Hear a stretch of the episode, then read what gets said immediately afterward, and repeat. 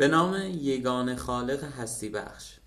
با عرض سلام در خدمت شما هستیم با جمعبندی مباحث سیستم های اطلاعاتی مدیریت.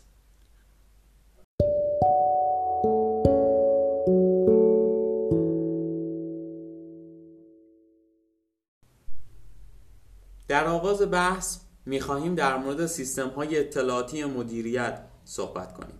سیستم های اطلاعاتی مدیریت انواع مختلفی دارند که این انواع بر اساس سطوح مختلف سازمانی و بخش های مختلف سازمان و از همه مهمتر از لحاظ نوع تصمیمات در کنار یکدیگر قرار گرفتند اما هدف از ایجاد این سیستم ها چه می باشد؟ نکته اصلی که وجود دارد این است که در سازمان ها تصمیمات تعیین کننده موفقیت یا شکست سازمان ها خواهند بود بله این سیستم ها به سازمان و بهتر بگوییم. به کارکنان بخش های مختلف سازمان و سطوح مختلف کمک می کند تا تصمیمات اثر بخشتر و بهینه تری را در جهت بهرهوری در تصمیمات در نظر داشته باشند. اما فرایند ارزش آفرینی در تصمیم سازی سیستم های اطلاعاتی مدیریت چگونه است؟ این فرایند بدین صورت است که داده های مختلفی که به عنوان ورودی این سیستم ها در نظر گرفته می شوند به صورت های مختلفی مورد پردازش قرار گرفته و به مرور از مسیر اطلاعات شدن عبور کرده و با آن دانش های زمینی افراد که در ذهن آنها هستند و مکتوبیتی در مورد این نوع دانش ها صادق نیست و حتی با دانش های سریح سازمانی ترکیب شده و در نتیجه دانشی را رقم خواهد زد که در تصمیم گیری کاربرد دارد این نتیجه نهایی در تصمیم سازی و تصمیم گیری ها در جهت موفقیت سازمان و بهبود عمل کرد کمک خواهد نمود.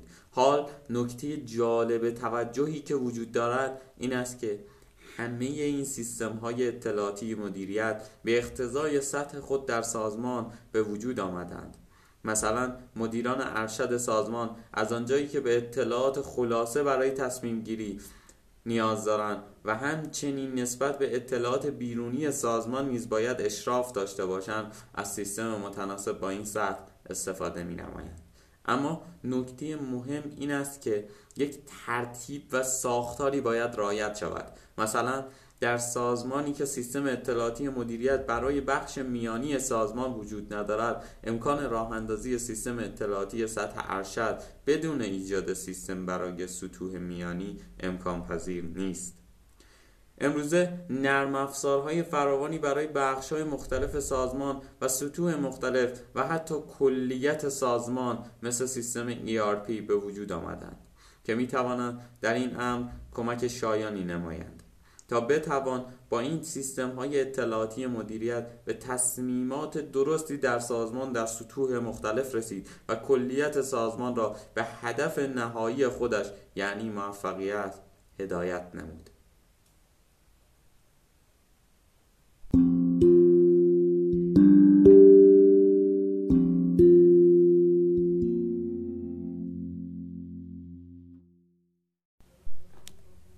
در بخش دوم می‌خواهیم در مورد مدیریت دانش یا همون چیزی که در بخش سیستم های اطلاعاتی مدیریت به آن اشاره نمودیم صحبت کنیم. در مورد آن دانش های ضمنی افراد سازمان که باید تلاش شود در سازمان جریان یابند و یا به دانش های سریع تبدیل شوند و مجددا در سازمان و بین کارکنان در گردش باشند. همانطور که در بخش قبلی هم عرض کردیم داده ها در مسیری به قرار دادن آنها در کانتکستی به اطلاعات تبدیل خواهند شد و زمانی که این اطلاعات حاصله با آنچه که در ذهن افراد به عنوان تجربه و دانش زمینی وجود دارد ترکیب شد در نهایت آن دانش جهت تصمیم گیری ها و عملیات ها در سازمان کاربرد خواهد داشت. نکته جالب توجه این است که دانشی که در سازمان وجود دارد تعیین کننده بقا یا نابودی آن سازمان است. یعنی اگر دانش سازمانی به گونه مدیریت نشود می تواند نتیجهش نابودی سازمان را به همراه داشته باشد.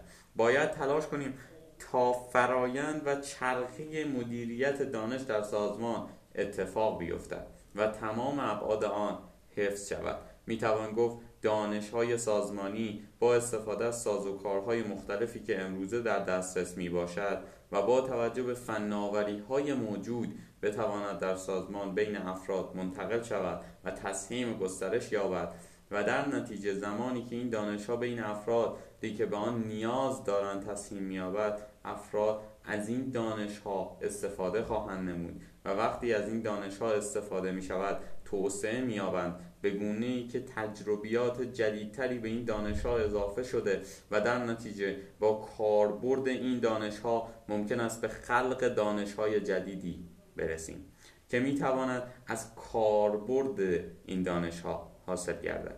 یا افرادی دانش هایی که دارند را با این دانش ها ترکیب نموده و به یک دانش جدیدی برسند و آن را به سازمان ارائه نمایند. اما نکته مهمی که فناوری ها هم به آن بسیار توجه کردند این است که این دانش ها باید به گونه ای ذخیره شوند و در سازمان باشند تا بتوانند به مرور توسعه یابند و این ذخیره سازی همیشه در جریان قرار گیرد. از طرفی نرم افزارهای بسیار زیادی در حوزه مدیریت دانش و وجود آمدند که بیشتر آنها علا رغم موارد مختلف سازوکارهایی که می توانستند در نظر بگیرند بیشتر به تعاملات بین افراد به گونه ای مثل شبکه های اجتماعی توجه نمودند. و این امر این نکته را بیان می کند که مدیریت دانش یک نکته کلیدی دارد و آن همین است که افراد به آن فرهنگی برسند که با یکدیگر تعامل داشته باشند و این تعاملات هستند که باعث پیشرفت سازمانی خواهد شد. و نکته مهم این است که این تعاملات به شیوه های درستی و با برنامه ریزی مناسب پیش رود. حال دوست دارم یک سوال از خود بپرسید. ارزش شرکت اپل می تواند به چه چیزی وابسته باشد؟ یعنی ارزشی که این شرکت ایجاد می کند حاصل از چه داشته و دارایی است که دارد. به این ابیات توجه کنید. آن کس که بداند و بداند که بداند اسب خرد از گنبد گردون به جهاند آن کس که بداند و بخواهد که بداند خود را به بلندای سعادت برساند. از این دو بیت شعر هم می‌توان فهمید که مدیریت دانش سازمانی می‌تواند ما را به ارزش و موفقیت های ای برساند. پس دانستن و دانش و شناساندن دانش کارکنان شرکت اپل آن را به این سطح رسانیده است.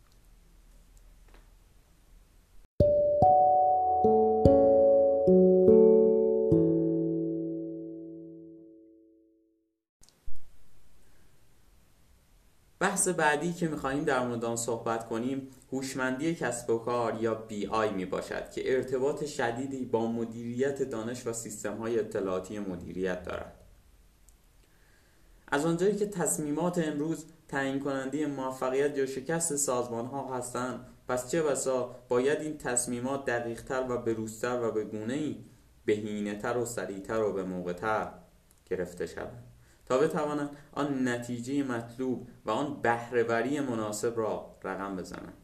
اما نکته ای که وجود دارد این است که هوشمندی کسب و کار مجددا از داده ها شروع می شود مانند آنچه که در مدیریت دانش و سیستم های اطلاعاتی مدیریت مشاهده نمودیم. اما چه فرقی دارد؟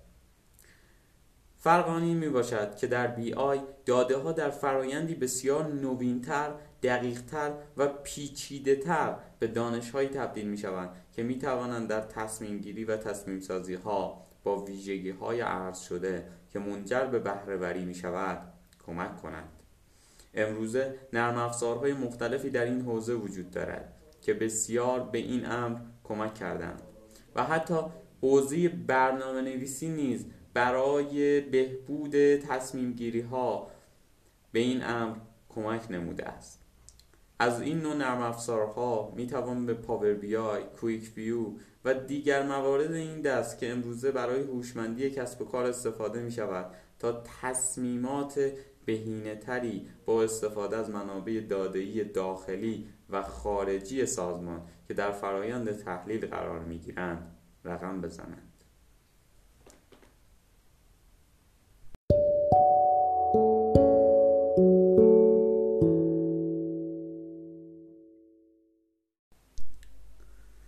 بحث بعدی که میخواییم در مورد آن صحبت کنیم تجارت الکترونیکی است که با فناوری هایی که در سالهای حدوداً 1995 تا 2005 می‌توان گفت در حال توسعه بود اتفاق افتاد.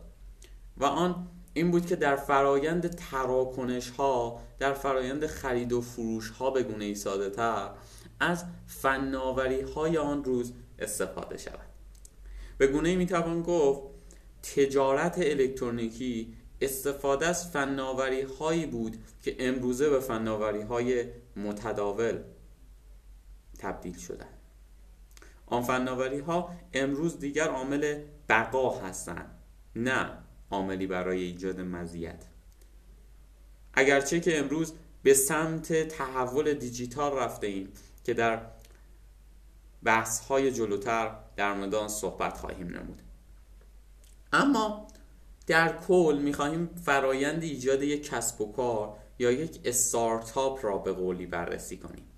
ایجاد یک استارتاپ از کجا به نظر شما شروع می شود از آنجایی که یک چیزی افراد را آزار می دهد یک سری مشکلاتی را برای افراد به وجود می آورد که این مشکلات برای افراد رنج ایجاد می کنند حال باید دید آن رنج ها و آن درد ها را چگونه می توان درمان کرد؟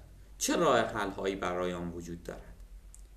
اگر بتوانیم راه حلی برای این دردها پیدا کنیم آنگاه است که ایده ما و آن راه حل ما تبدیل به فرصتی خواهد شد که می تواند یک استارتاپ را رقم بزند.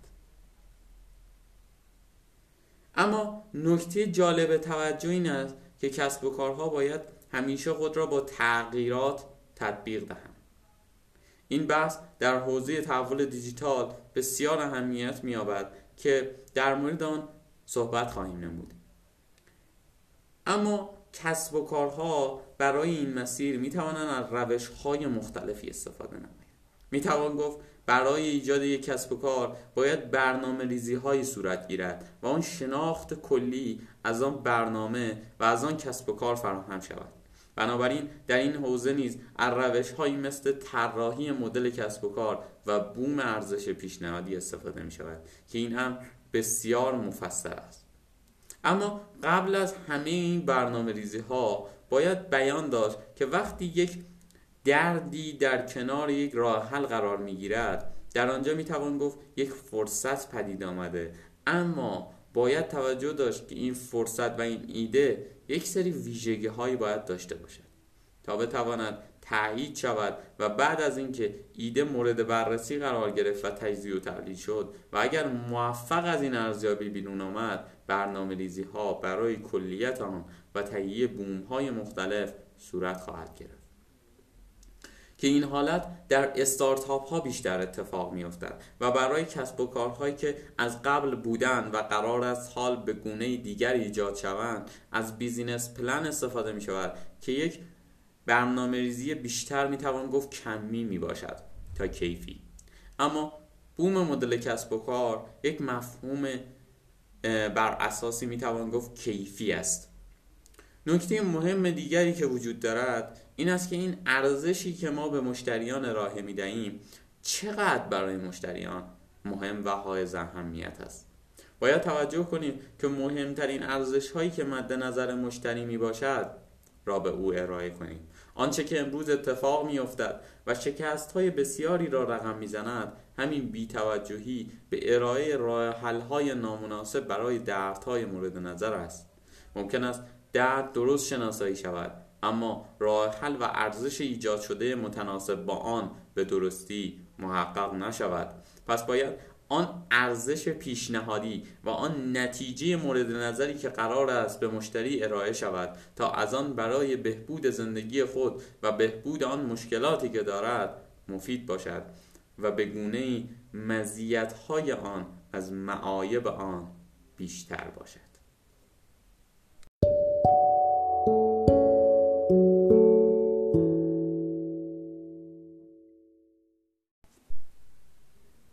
مبحث بعدی که می‌خواهیم در مورد آن صحبت کنیم و در بحث تجارت الکترونیکی نیز به آن اشاره داشتیم تحول دیجیتال است.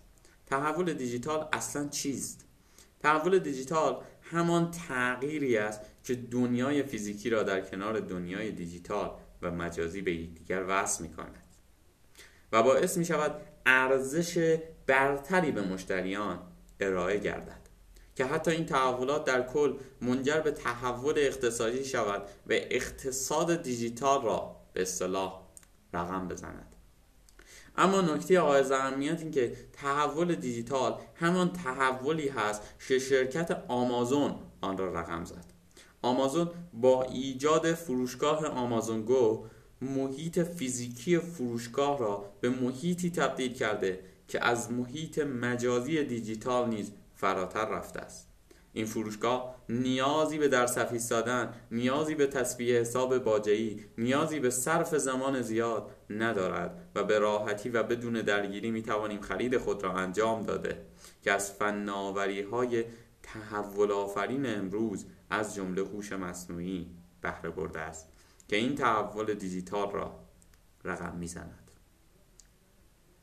تحول دیجیتال یعنی خانه متصل. خانه ای که همه وسایل آن به گوشی تلفن همراه شما یا اپلیکیشنی موجود در تلفن همراه شما متصل است که می توانید همه موارد موجود در منظر خود را به راحتی از راه دور کنترل کنید. تحول دیجیتال خودرویی است که به نمایندگی خودش متصل است. و قطعات مشکلدار خود را به نمایندگی ارائه می کند تا نمایندگی از آن آگاهی داشته باشد و آن را تعویز نماید. به این ابیات توجه کنید. نیمه گم شدت را دیر پیدا می کنی. سر به جنبانی خودت را پیر پیدا می کنی در مدار روزگار و گردش چرخ فلک عاقبت روزی تو هم تغییر پیدا می کنی پس این تغییر همگانی است و قطعا روزی همه کسب و کارها باید این تغییر را تجربه کنند. و اگر کسب و کاری به سمت تحول دیجیتال و تغییر در حوزه های استفاده از فناوری اقدام نکند به قطع به سمت نابودی حرکت خواهد نمود.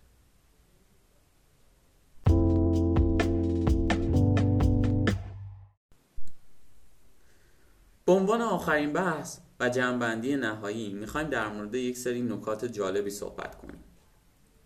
همه مواردی که ما خدمت شما عرض کردیم من جمله سیستم های اطلاعاتی مدیریت مدیریت دانش هوشمندی کسب و کار تحول دیجیتال اتفاق نخواهند افتاد مگر اینکه زیرساخت های آنها فراهم شود. همان گونه که تجارت الکترونیکی اتفاق نمی افتاد اگر زیرساخت هایی مثل اینترنت فراهم نمی شد همه این موارد مطرح شده به یک فرهنگ سازمانی در گام ابتدایی نیاز دارند. افراد مدیریت دانش را دنبال نخواهند کرد مگر اینکه برای آنها یک فرهنگ سازمانی ساخته شود. افراد به سمت تحول دیجیتال نخواهند رفت مگر اینکه فرهنگ سازمانی آنها تغییر کند و متناسب با آن تحولات پیش رود. زیرا تمامی ابعاد سازمان باید درگیر شوند تا این تحول دیجیتال رقم بخورد. حتی تحول دیجیتال اقتصاد که از آن با عنوان اقتصاد دیجیتال یاد کردیم نیز باید با فرهنگ آن جامعه اتفاق بیفتد تا بتواند محقق شود. نکته که وجود دارد همه و همه اینها حتی سیستم های اطلاعاتی مدیریت. اگر فرهنگ سازمانی برایشان وجود نداشته باشد همگی شکست خواهند خورد و راه به جایی نمی‌برند. نکته بعدی که وجود دارد هدایت و رهبری این موارد است. اگر هدایت و رهبری نباشد این موارد مذکور رقم نخواهند خورد. همچنین سازمان هایی که امروزه به سمت استفاده از این روش ها و فناوری های نوین حرکت نکنند راهی برای بقا نخواهند داشت. پس دیگر اصل اساسی سیستم های اطلاعاتی مدیریت تحول دیجیتال مدیریت دانش و از این دست موارد فناوری ها از طرفی و رهبری و هدایت آنها از طرفی دیگر می باشد اصل اساسی همه اینها که امروزه به وجود آمده است و توسعه یافته فناوری هایی هستند که امروزه در حال گسترشند فناوری هایی که از گذشته آغاز شد اما امروز به سطح اعلایی از فناوری ها رسیدند که می توانند تحولاتی را غم بزنند که در گذشته امکان آنها وجود نداشته است. اما استفاده از این فناوری ها نیز بدون رهبری مناسب و بدون به جا انداختن درست فرهنگ سازمانی و فرهنگ استفاده از این فناوری ها در جامعه رقم نخواهد خورد. پس نکته اساسی که وجود دارد تا همه اینها به گونه به موفقیت های سازمان و اقتصادها کمک کنند این است که همه ابعاد مختلف مورد نیازی که عرض شد در کنار یکدیگر قرار گرفته و این زیرساخت ها در بهبود عملکرد آنها و پیشرفت آنها و پیشبرد آنها کمک کنند. زیرا سیستم اگر یک جایش نقص داشته باشد قطعا ادامه نخواهد یافت و بقایی در پی نخواهد بود.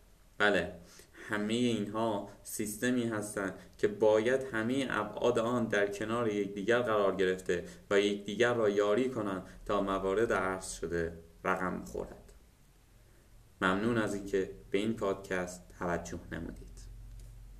خدا نگهدار.